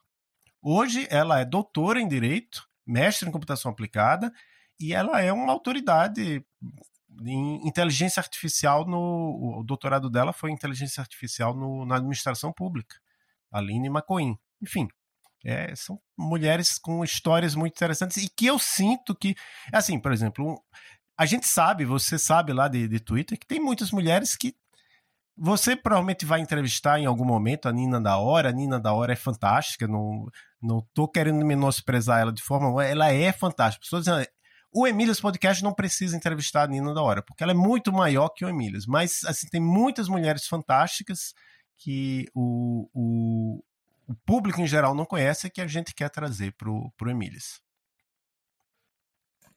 Eu, eu acho muito legal isso mesmo, assim, iniciativas de pessoas que não estão nas redes sociais, estão fazendo os trabalhos dela. E acho que você colocou muito bem, assim, ah, vamos entrevistar pessoas que estão nas redes sociais também, que são amplamente conhecidas, mas a maior parte das pessoas, é, eu acredito que elas estão lá fazendo fazendo o trabalho delas e muitas vezes a gente não sabe através da rede social porque não faz parte do perfil da pessoa ficar compartilhando. E aí é muito legal também entrevistar essas pessoas, conhecer e gente interessante para a gente entrevistar, acho que não vai não vai acabar. Porque a gente sempre vai descobrir. Eu, particularmente, vou ter que ouvir nossa entrevista toda, anotar todos os nomes, porque cada, cada uma dessas pessoas está falando assim, nossa, adoraria entrevistar essa. Ah, essa daqui também, ia ser muito legal. E uh, esse, é o, esse é o contexto do podcast da Emílias, né? Você quer falar um pouquinho também sobre o Fronteiras, como ele se relaciona com tudo, o que você desenvolve lá? Olha, é, é, o seguinte, então deixa eu contar. Então, primeiro eu comecei com Emílias, e aí durante a pandemia é, eu, eu gostei tanto de entrevistar mulheres que eu disse, ah, vou entrevistar homens também. Aí eu criei o podcast Professor Adolfo Neto. Só que esse podcast, por falta de tempo, eu meio que parei. Eu, de vez em quando ainda coloco alguma coisa lá, por exemplo, a última coisa que eu coloquei lá foi uma entrevista do Fronteiras que eu trouxe para o podcast Professor Adolfo Neto. Mas, assim, da forma que ele existiu, ele está parado. Né, como entrevistas regulares com homens, geralmente eram homens, é, é ele está parado. Mas aí, em parte por quê? Porque eu, eu vi também assim que o, um, uma das dicas que alguns especialistas dão em relação ao podcast é que você seja mais focado. E o podcast, professor Adolfo Neto, era muito aberto. Então, no Twitter. Ah, outra coisa também, assim, que eu fazia ele basicamente sozinho. Até tinha o meu nome, né? Que é um erro, assim, dizem de. Se bem que é, é, tem um podcast muito famoso que é o podcast de Lex Friedman. Eu nem gosto muito do, de algumas coisas do Lex Friedman que ele fala, mas enfim, ele é um cara muito famoso e o podcast dele eu acho que começou assim como o nome era Artificial Intelligence Podcast. Eu acho que era isso. Mas hoje o nome do podcast é Lex Friedman, porque ele ficou famoso e vale mais a pena colocar o nome dele. Mas não é o meu caso, eu, sou, eu não, não sou famoso, então é, o meu podcast meio que ficou sem foco. Apesar de que, novamente, podcasts como do Lex Friedman, Joe Rogan, são podcasts que não têm muito foco, mas fazem bastante sucesso. Mas enfim, eu tinha que escolher. Durante a pandemia, eu e mais alguns colegas de, de Twitter, o Gustavo Pinto, Fábio Petrillo, Marco Túlio Valente, é, Leonardo Fernandes, espero que eu não esteja esquecendo ninguém, mas depois entrou o Danilo, a gente diz, ó, tá faltando porque eu, eles gostavam das minhas entrevistas lá, mas as minhas entrevistas eram para todo lado, né? Então, tá faltando um podcast de entrevista, porque uma coisa que a gente observa, isso todo mundo que faz pesquisa na área de engenharia de software no Brasil observa, é que a gente tem pesquisadores e pesquisadoras fantásticos. É, um, uma que eu sugiro fortemente que você entrevista, acabou de ganhar um prêmio importantíssimo na, na engenharia de software, a professora Tayana Conte, lá da Universidade Federal do Amazonas e ela, assim, é, a gente sabia que ela é fantástica e como outros pesquisadores, esses que eu falei, aí o Gustavo Pinto, é, Maurício Nishi, que agora está na Holanda, é, é, Ingrid Nunes, que por muito tempo foi o nosso episódio mais escutado, o segundo mais escutado, Ingrid Nunes. Esse pessoal fazia um trabalho fantástico e não tinha um lugar para eles falarem mais sobre a pesquisa. Se você for olhar bem, na verdade, em nenhuma área da computação tem ainda alguma coisa nesse estilo, exceto na engenharia de software. Então eu, eu tenho muito orgulho disso que eu criei com os meus colegas, que eu mantenho agora até com, com outros colegas, né? Com, entrou a Maria Cláudia Emer, é o Danilo, o Carlos, e eu vou, o Ítalo e a Miriam. Enfim, a gente diz, ah, uma vez por mês a gente vai publicar uma entrevista. E aí é interessante o foco, né? Não é a, as minhas entrevistas lá no podcast Professor Adolfo Neto e mesmo no Emílias, elas ficam num nível mais superficial, porque a ideia é, é atingir um público maior. Mas é, as, as entrevistas do Fronteira Fronteiras, até o Gustavo Pinter, que fazia mais os, os roteiros, se aprofundava mais. Às vezes a gente perguntava da minúcia de um artigo científico. E o mais interessante disso é que dos meus podcasts todos, o Fronteiras de Engenharia de Software é o que tem o maior público. Tudo bem que nenhum deles tem um público assim de 10 mil ouvintes. Não, é um episódio do Fronteiras, quando chega a 700 ouvintes, a gente solta fogos, né? Se chegar a mil, dois mil, né? Mas assim, geralmente vai 300, 400, 500, vai depender do, do tema e do entrevistado. E são episódios em que a gente pensa assim, ah, a pessoa que está trabalhando numa empresa vai escutar, vai tirar algo de útil. A pessoa que está fazendo mestrado vai escutar, vai tirar algo de útil. A pessoa que está fazendo doutorado em engenharia de software vai escutar, vai tirar algo de útil. Os professores vão tirar algo de útil. Tem professores que me contam que eles mandam para os alunos os episódios: ó, oh, isso aqui. Então, para mim, é, foi, foi, muito legal Fronteiras de Engenharia de Software. Está sendo ainda, né? Porque a gente está tá, tá firme, né? A gente já gravou o nosso episódio de dezembro. Já está agendada a entrevista, mais duas entrevistas, que provavelmente a gente vai pular janeiro, mas vai publicar fevereiro e março. E já tem uma agendada para. Na verdade, acho que tem duas agendadas para fevereiro, é? Eu acho que tem da Fernanda e do, do Rui Abreu. A gente vai eu acho que é pela primeira vez a gente vai entrevistar um não brasileiro. Ah, não, é a segunda. A gente eu entrevistei uma americana estadunidense, né, professora Laurie Williams, e vai entrevistar um. É, pela primeira vez a gente vai entrevistar um não brasileiro que fala português, que é um professor lá de, de Portugal. Enfim, tem, tem muito espaço para fazer essas entrevistas mais aprofundadas sobre temas de pesquisa de pesquisadores do mundo todo. E o terceiro podcast que eu digo que é, assim, são os meus podcasts ativos, né, que eu estou sempre publicando regularmente. Então, o Emílias eu publico dois por mês o Fronteiras e o Elixir em Foco, que é o que eu vou falar agora, é um por mês. E o Elixir em Foco aí é aquilo, ah, existe a linguagem de programação Elixir. Tem uma curiosidade sobre a linguagem de programação Elixir, é que existem vários podcasts em inglês. Tem o Thinking Elixir, tem o Elixir Wizards, já existiu o Elixir Fountain, mas parou. O Elixir Talk meio que parou também, mas tinha também o Elixir Newbie e tinha mais outro, já esqueci agora, Elixir Wizards, vários podcasts. E, mas não tinha um em outra linguagem que não inglês. Então a gente criou esse em inglês e também tem um, um ótimo feedback. As pessoas escutam. Eu organizei um a partir do, do Elixir em Foco, eu organizei um evento lá em Fortaleza e apareceu gente, né? Apareceu umas 30, 40 pessoas para assistir as palestras. Mais interessante ainda, talvez, do que as pessoas foram assistir, afinal de contas era um evento gratuito, é que várias pessoas foram lá palestrar, tiraram do seu bolso para pagar a passagem para ir lá dar uma palestra. Então, é, são muitas coisas que, que aconteceram a partir desse podcast. Eu, eu diria assim que o, o, Fronteiras de Engenharia de Software é o podcast que mais me deu retorno em termos de números, assim, de olhar a numeração do a mais público, mas o Elixir Foco é, é, o que mais me deu retorno em outras coisas, assim, de conhecer gente do mundo todo e fazer interação com desenvolvedores e pesquisadores e etc. Foi tem sido também bem interessante. Eu achei legal você comentar sobre o Elixir Fortaleza, porque eu ia perguntar daqui a pouco, mas eu vou adiantar para perguntar agora, como que foi a experiência de organizar o Elixir Fortaleza, a conferência, né? E, eu fiquei bem curiosa, pensei assim, olha só, eu fiquei, queria saber mais, então se puder falar um pouquinho, assim, como foi essa organização, tudo. A, a ideia surgiu a partir de assim, a gente tinha um evento, como eu disse, fantástico, com organizadores fantásticos. Não tem como elogiar mais a Alda, o João, a Elaine, que também participou, acho, do, do, segundo, e eu vou esquecer nomes, a Charlotte. Eles organizaram a Elixir, Brasil 2018, presencial. A Elixir Brasil 2019 foi um negócio fantástico. Infelizmente não gravaram as palestras, mas assim, não era, não foi pelas palestras somente. Foi lá na sede do Nubank, aí tinha piscina de bolinha.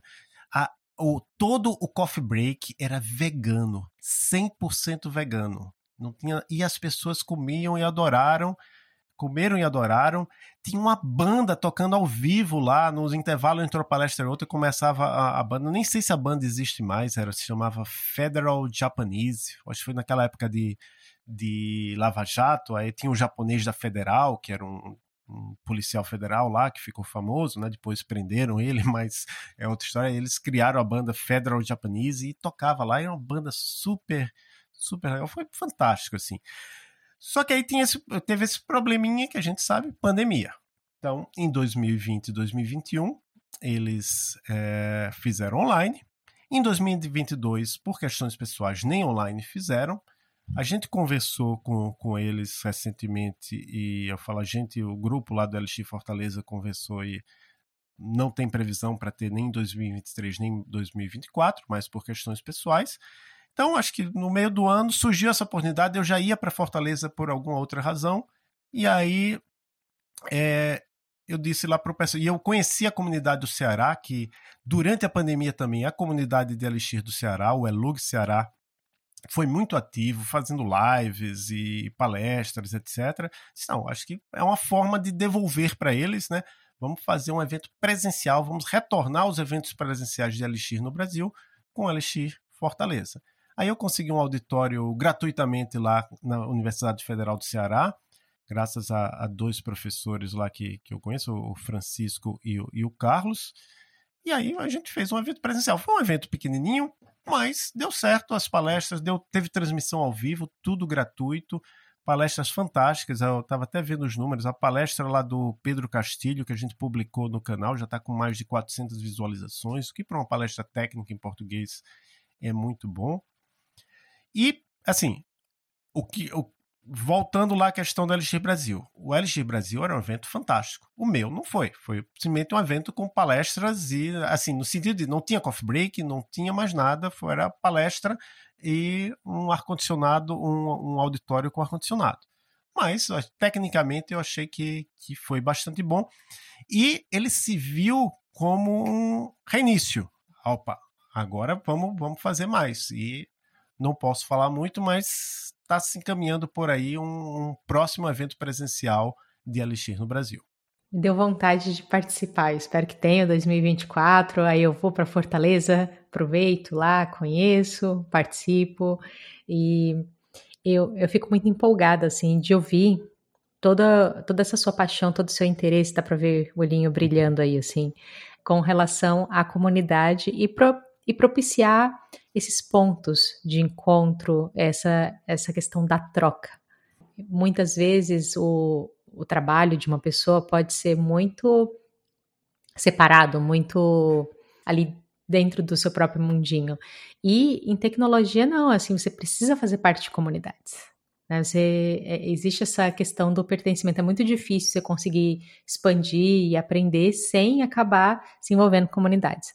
Não é à toa que em toda entrevista que eu faço aqui, todo mundo comenta sobre o poder de comunidades, porque algo assim é, é, é presente, é, é maior.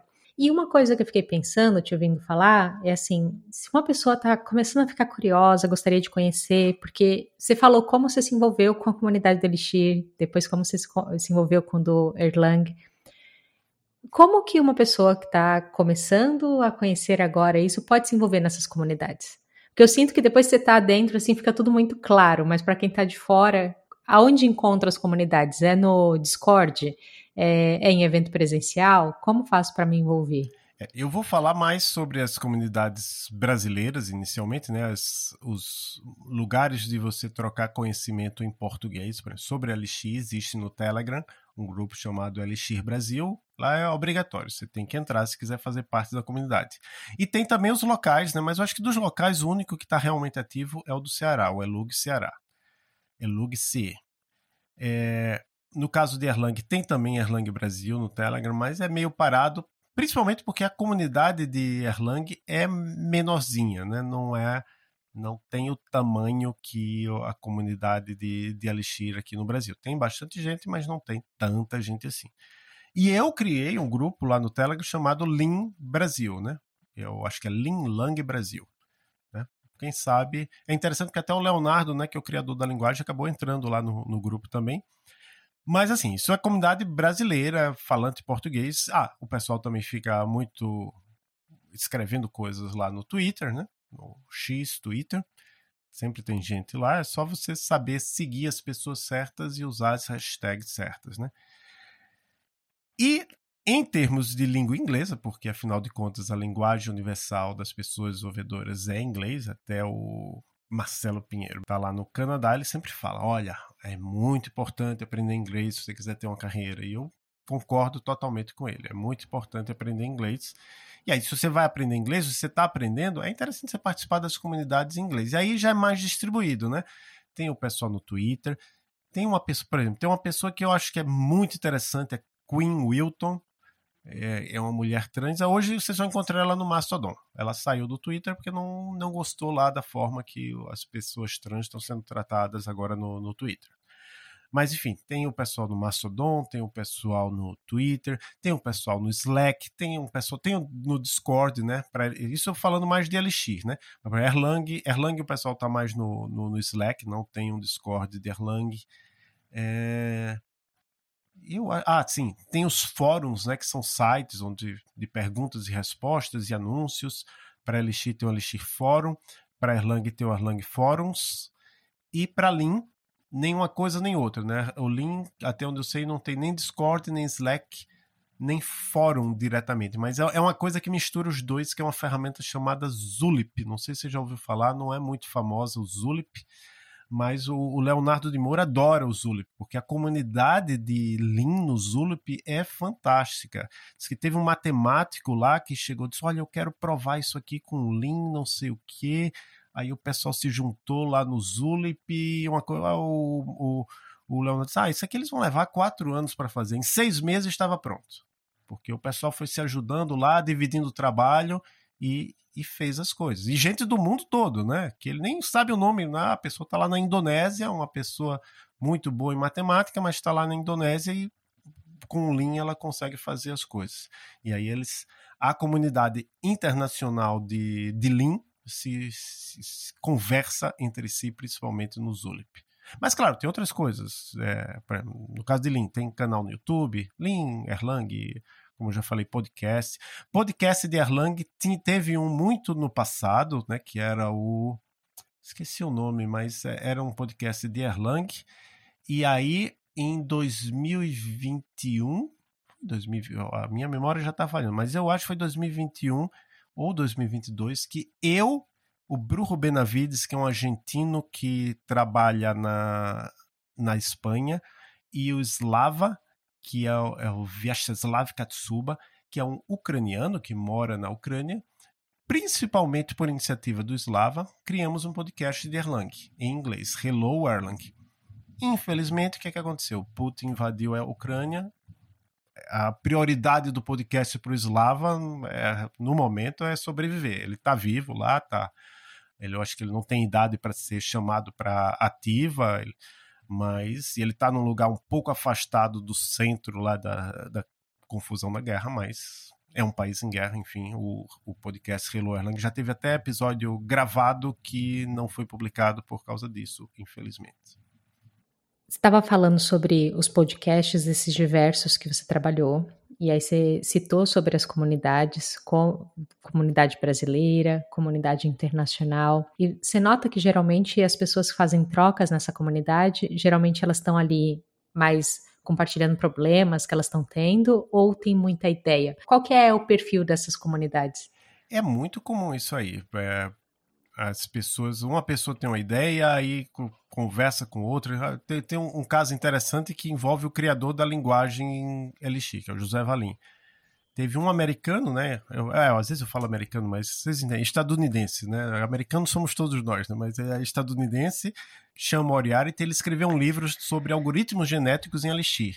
E uma coisa que o José Valim nunca tinha pensado nisso. Oh, dá para fazer, faz sentido, não é nem que dá para fazer, faz sentido fazer algoritmos genéticos em Elixir.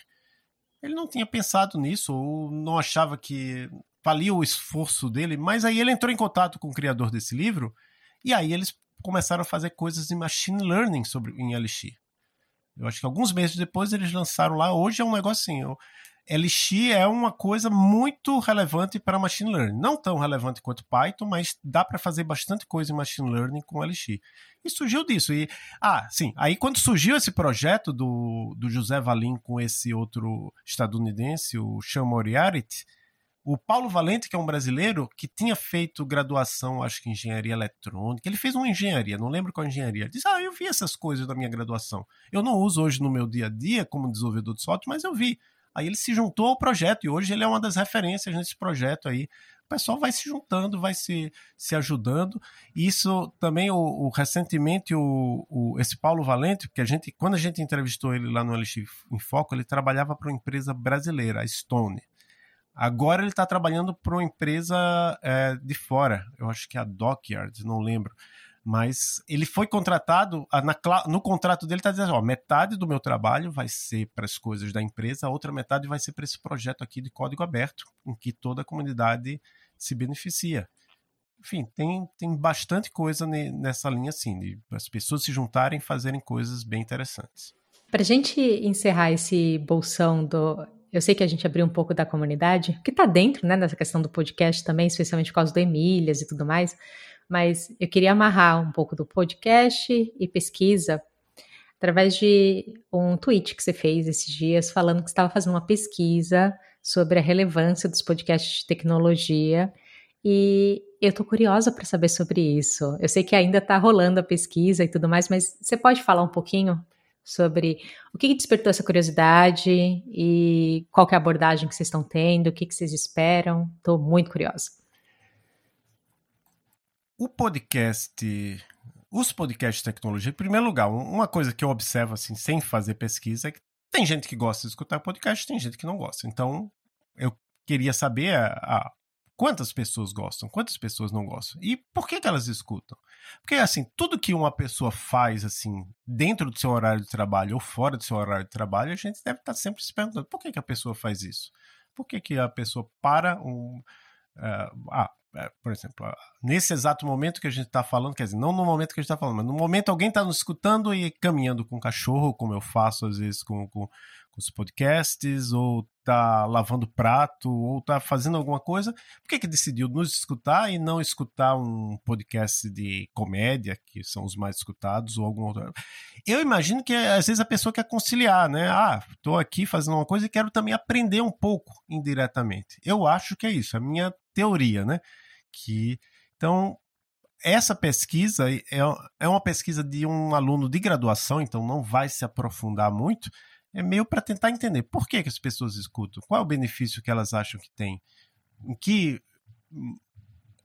estágio de carreira elas estão, elas acham que alguma coisa que elas aprenderam lá nos podcasts foi útil para elas no, no dia a dia. Isso é uma das coisas que eu já pensei em fazer, eu acho que está dando certo agora com esse aluno, mas tem várias outras coisas relacionadas a podcast e tecnologia. Outra coisa que eu gostaria de fazer, só que isso, se for fazer isso, vai. Eu vou precisar passar por fazer um projeto de pesquisa bem direitinho e passar por um comitê de ética. Mas pode ser feito por um aluno de mestrado. Dá para fazer num período de um mestrado que é o seguinte: por que, que pessoas como eu, como você, como o Gabs Ferreira, que tem um podcast fantástico, também indico que você entreviste ele, que é o podcast Olá Gabs, que é um podcast é de tecnologia, mas também não é. Tem o pessoal lá da, do Hipsters, né, que eu acho que é o podcast mais escutado, talvez. Por que que eles fazem? Então, eu, assim, de fora eu posso, ah, não, o pessoal do Hipster faz isso para divulgar a empresa deles. Ah, o Gabs está fazendo isso porque ele quer quer lucrar com o podcast, mas, é, sei lá, ó, tenho agora uma, acho que é Paula Santana. Não sei se você chegou a entrevistar a Paula Santana. Não, é. Não, ainda não. Mas ela tá com um podcast, eu acho, eu acho que é Paula Santana, Devaneando. Ela tá lá, eu acho que tá lá em Portugal e ela separa horas dela para gravar um podcast. Aí tem um aluno nosso aqui, que é também um twitteiro muito assíduo, que é o Vepo, Vitor Osório. Aí ele fala, ah, pô, esse, esse episódio aqui foi muito bom. Aí o Vitor agora se estimulou a fazer vídeos para o YouTube, né? Ele também está compartilhando conhecimento. Então vai essa coisa assim, um compartilha e o outro gosta e compartilha e, e assim vai. E eu, eu acho, assim, tudo isso está dentro do contexto de comunidade, mas especificamente para podcasts, eu acho que tem assim, infelizmente em pesquisa, ou infelizmente ou felizmente, a gente não pode querer abraçar o mundo. Então a gente, ah, não, vou me focar aqui em podcasts.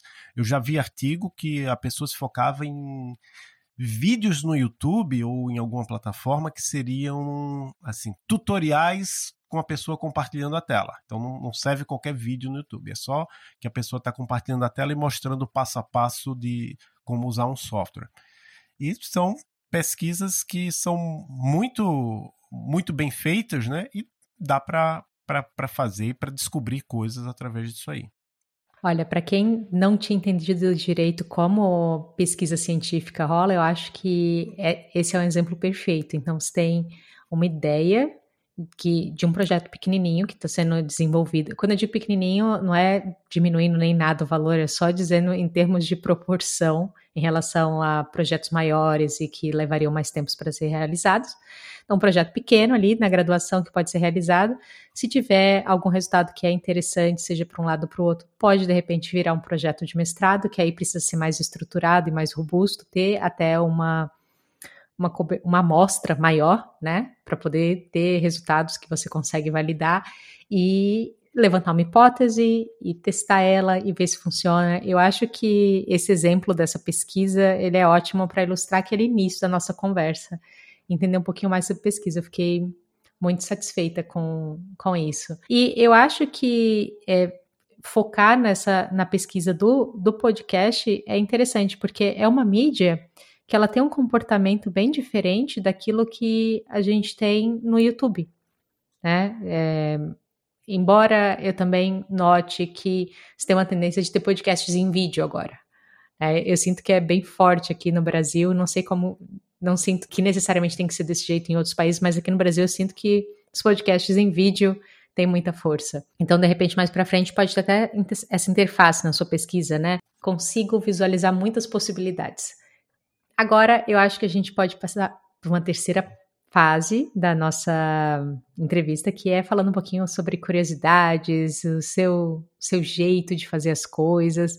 Então, a primeira coisa que eu queria perguntar é assim: tem alguma coisa assim na sua rotina de trabalho, ou no seu jeito de trabalhar, que o pessoal lá te olha assim e fala assim: ah, o Adolfo sendo o Adolfo, fazendo coisas dele?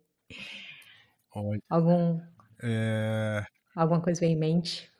Hum, não sei, eu acho que teria que perguntar para as pessoas. Eu acho provavelmente eu, eu tinha um colega, agora ele se aposentou, já se aposentou, que ele ele reclamava da bagunça na minha mesa. Não só na minha, mas também na minha, principalmente na minha, porque a minha era na sala dele, né? Porque a, a gente não tem sala individual, né?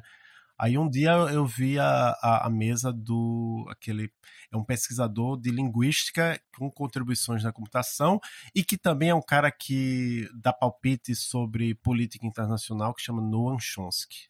Procurem, né? Quem estiver escutando depois vão lá no Google, procurem Noam Chomsky Desk ou mesa do Noam Chomsky a minha organizada comparada com aquilo. Mas, enfim, para os padrões do Etelcles e da minha esposa, é, a minha é desorganizada. Então, acho que é a única coisa que eu pense, que me veio à cabeça assim rapidamente. Eu gosto muito de fazer as coisas assim que me tragam um resultado um pouco mais assim a curto prazo, talvez. Isso talvez seja uma coisa. Então, por exemplo, no caso do, do podcast, não, não, é, não é um curto prazo assim tão curto, né? Mas é algo que, assim, ah, você grava entrevista, publica, já tem os, os números, e eu acho que tem pessoas. Ah, sim. E a outra coisa, assim, eu gosto, eu, ou. Não sei se eu gosto, mas eu não me incomodo tanto de aparecer, né? De. Ah, já fiz live, entrevista, etc. E, curiosamente, apesar de.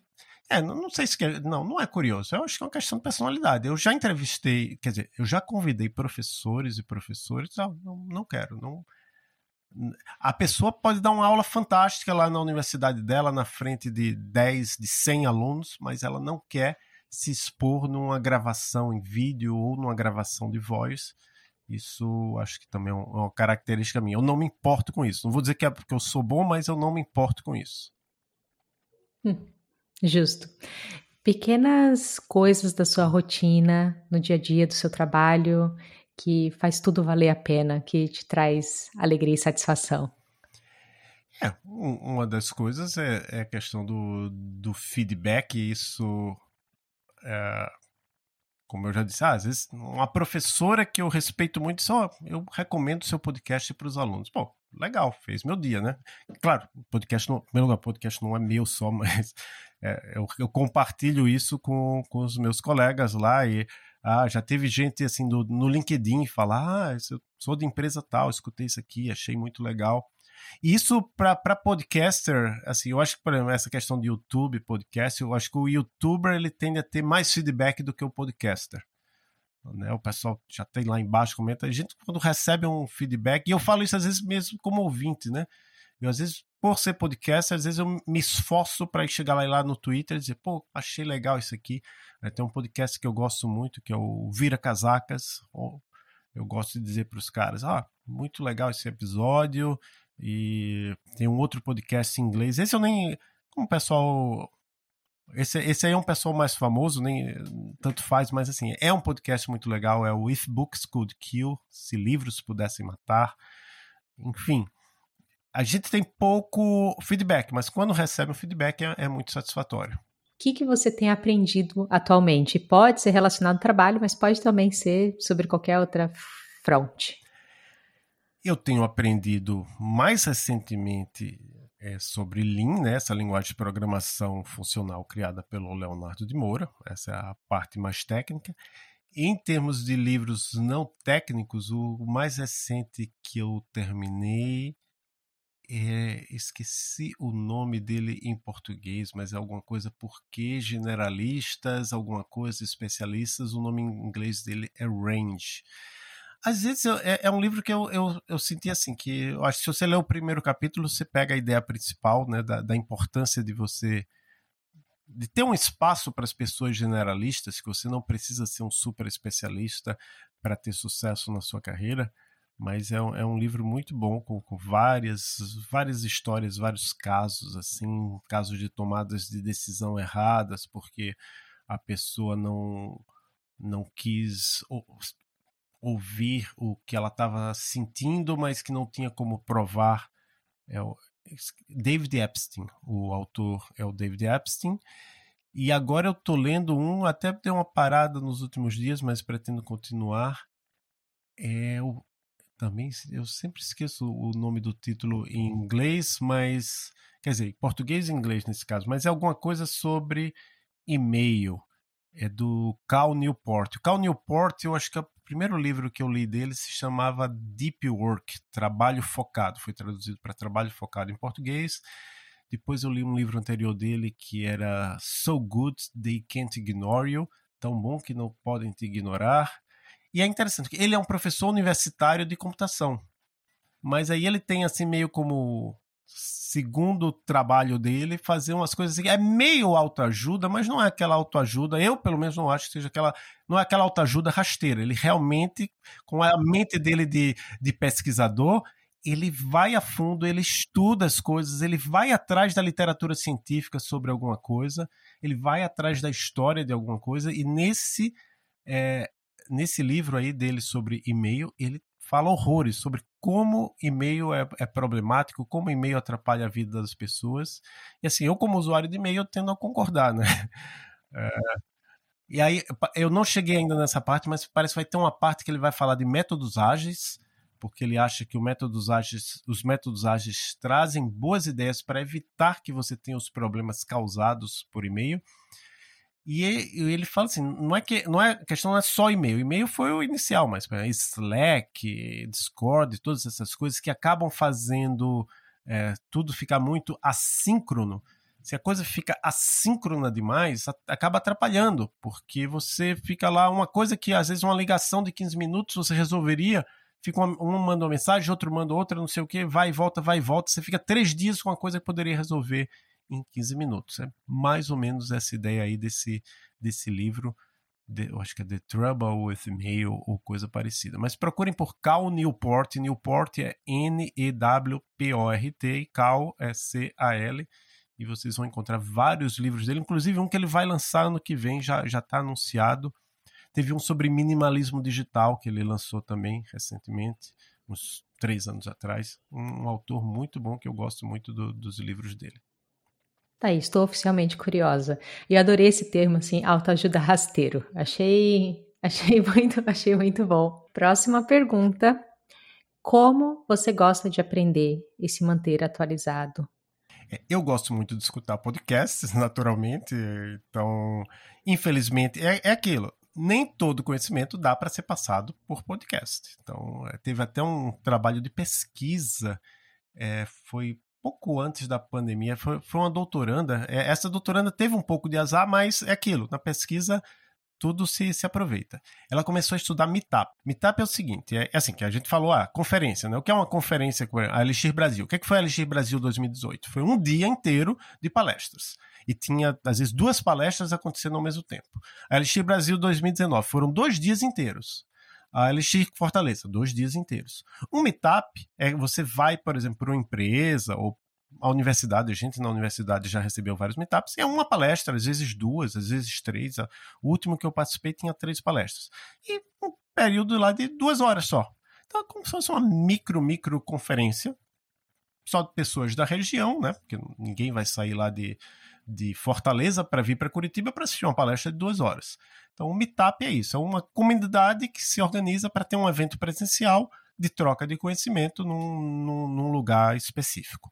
Isso, quando eu estava lá nos Estados Unidos em 2014 2015, na cidade de Raleigh, a cidade de Raleigh, na, na Carolina do Norte, é, é curioso assim, porque aqui Curitiba tem Curitiba e tem a região metropolitana, várias cidades em volta, mas as coisas tendem a acontecer basicamente em Curitiba apesar do aeroporto de Curitiba não ser em Curitiba, é em São José dos Pinhais, o autódromo de Curitiba não é em Curitiba, é em Pinhais, mas a maioria das coisas tende a acontecer em, em, em Curitiba. Nessa cidade de Raleigh, ela tem várias cidades em volta e as coisas de fato aconteciam nas outras cidades. Em Durham, porque Raleigh é a capital da Carolina do Norte, mas tinha Durham, tinha Apex, tinha um monte de outras cidades. E lá é, eles têm uma coisa chamada Triângulo da Pesquisa, que tem várias empresas e três grandes universidades. A North Carolina State University, a Universidade de Duke e a Universidade da Carolina do Norte. Essas duas últimas, elas estão sempre naqueles rankings assim, entre as 50 melhores do mundo. Então, imagina, é um lugar perfeito para você contratar mão de obra qualificada, porque você tem super universidades lá para prover essa mão de obra. Com isso, de fato, mais apoio da, do Estado Eu, a Carolina do Norte também é conhecido como um estado barato, comparado com a Califórnia. Califórnia, qualquer coisa, você vai comprar uma casa lá, 2 milhões de, de dólares, né? Na Carolina do Norte, ah, com 500 mil você consegue uma casa boa. Pelo menos era assim na época, né? Já deve estar desatualizado. Mas enfim, o fato é que tinha várias empresas lá nessa região, e aí, cada. Às vezes, toda, por exemplo, toda segunda, terça, quarta e quinta eu podia escolher. Ah, segunda vai ter um meetup em Apex, terça vai ter um meetup em Durham, quarta vai ter um. E era assim: você ia lá numa empresa, tinha comida de graça e tinha uma palestra interessante sobre algum tema da tecnologia. Python, Clojure, JavaScript, métodos ágeis. Então, isso eram os meetups. Eu, como eu estava lá visitando, eu acabei indo em todos quase, né? É, mas o pessoal de lá, ah, sei lá, eu faço parte da comunidade de Ruby, eu vou só no de Ruby. Ah, eu faço parte da comunidade de métodos ágeis, vou só no métodos ágeis. Sei lá, a pessoa tem um meetup para ir, ou por semana, ou dois por mês, sei lá. Então tinha essa pesquisadora que estava fazendo doutorado e ela começou a fazer estudar os meetups que, assim como tem nessa região de Raleigh, tem em Nova York, tem na Califórnia e tem lá na região de Londres. Eu acho que era Londres que ela estava. Aí chegou a pandemia, acabaram-se os meetups, né? Acho que ela até começou a fazer, mas aí depois acabaram os meetups, mas aí ela fez com, com as coisas que surgiram online. Mas nesse artigo dela, ela fala sobre assim: ah, tem tipos de conhecimento que faz sentido você falar numa, numa parada, mas tem coisas não, tem que ser um texto, tem outras coisas que tem que ser um vídeo. Eu, particularmente, eu gosto muito de podcast, mas eu sei que nem tudo dá para passar eh, podcast. Então, para é, aprender Lean, eu tô. Eu, de vez em quando eu assisto um vídeo, eu tô lendo um livro online, aí eu tô lá com o software para testar na, na minha frente.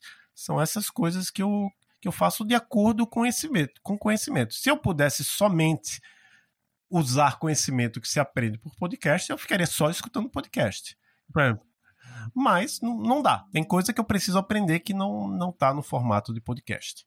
Então, um, um pouquinho de tudo e adorei essa explicação porque realmente depende muito de qual é habilidade que a gente quer desenvolver. Né? Então, tem o que a gente gosta e tem o, o que funciona para aquilo ali. Eu gostei bastante. Próxima pergunta. Que tipo de hábitos, rituais você tem no seu dia a dia para fazer com que você consiga relaxar e se desconectar do trabalho?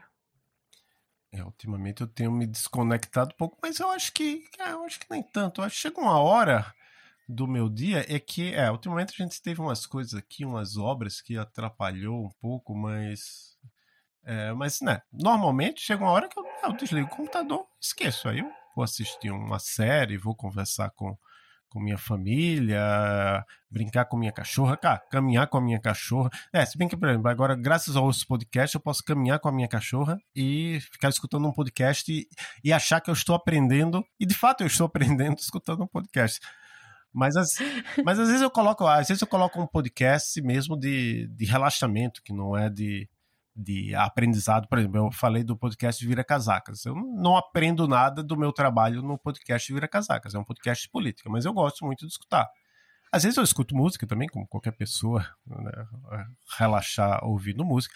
Eu gosto, eu já fui muito cinéfilo, né? Ultimamente eu não tenho conseguido assistir, eu não assisti ainda nem Oppenheimer nem Barbie, que foram as grandes estreias do ano, não consegui, mas eu já fui muito de ah, Chegava na época do Oscar, eu tinha conseguido assistir todos os filmes que iam concorrer ao Oscar que estavam passando no cinema.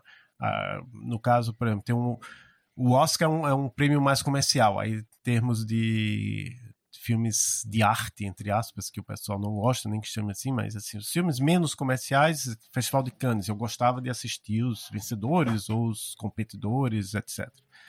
Então, eu, eu tenho várias formas, eu acho que assim, eu, eu, eu, não consigo, porque tem gente que fala assim, ah, não sei o que, se eu me aposentar eu não vou ter o que fazer. Não, eu tenho, eu tenho uma lista gigantesca de filmes que eu gostaria de assistir, se eu me aposentar eu vou, vou ter o que fazer. Adorei, adorei. Professor Adolfo, eu gostaria de te agradecer por por essa conversa, por tudo que eu aprendi, por é, compartilhar um pouco mais sobre a sua história, seu trabalho, o impacto das comunidades, sobre como o Emílias funciona. E agora, nesse finalzinho, eu gostaria de deixar aberto momento para você poder falar um pouco sobre como as pessoas podem te encontrar, divulgar o seu trabalho, também deixar uma mensagem final, caso você queira. O palco é seu. Em primeiro lugar, Nielda, muito obrigado por esse espaço se alguém chegou até aqui e vai me encontrar, quer me encontrar ainda em algum lugar, né, vai me encontrar principalmente lá no Twitter. É, é a minha rede favorita. É aquilo. Eu estou em várias redes. Eu estou no Instagram, e no Twitter como AdolfoNT. O meu nome é Adolfo Neto, mas sempre que eu ia atrás de Adolfo Neto nas redes, algum alguma pessoa da América Latina já tinha pego, né? Porque Neto, Neto é um sobrenome pouco Adolfo e Neto são nome e sobrenome pouco comum no Brasil, mas são mais comuns nos países hispânicos. Aí eu acho alguém já tinha pego Adolfo Neto, aí eu, em algum momento eu descobri Adolfo NT, e aí eu passei, quer dizer, tirando o E e o O. Enfim, é, eu tô como Adolfo NT no, no Twitter, no Instagram, tem uma conta no, no Mastodon também tem várias coisas. E tem o meu e-mail, né? Eu acho que assim, a comunicação, principalmente se for uma coisa assim mais acadêmica, de pesquisa, etc., geralmente os professores preferem que você mande e-mail. Aí o e-mail é adolfo.utfpr.edu.br. Esse é o meu e-mail oficial da, da empresa mesmo, da, da universidade. Muito obrigada por escutar esse episódio do Free Camp em português. Até a próxima!